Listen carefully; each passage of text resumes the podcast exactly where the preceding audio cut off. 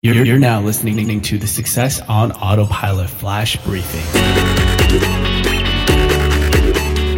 Hey there, it's Sunday and happy Father's Day.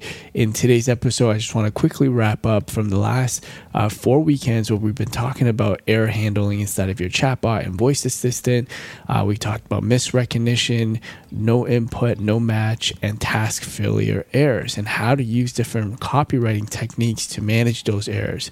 Um, so, uh, what we've been doing is building out a uh, template inside of ManyChat for generic uh, errors that will happen. And what you would do with this template uh, is essentially plug in those use cases where uh, these errors can happen in specific flows. So it's really just kind of give you a template, and we're going to shoot some tutorial videos with each one of these errors uh, to help you kind of really dig deeper and understand these uh, different errors. And uh, eventually, we'll also build out a template for Voiceflow for different error handling as well. So that's the plan, and I just want to share that with you guys.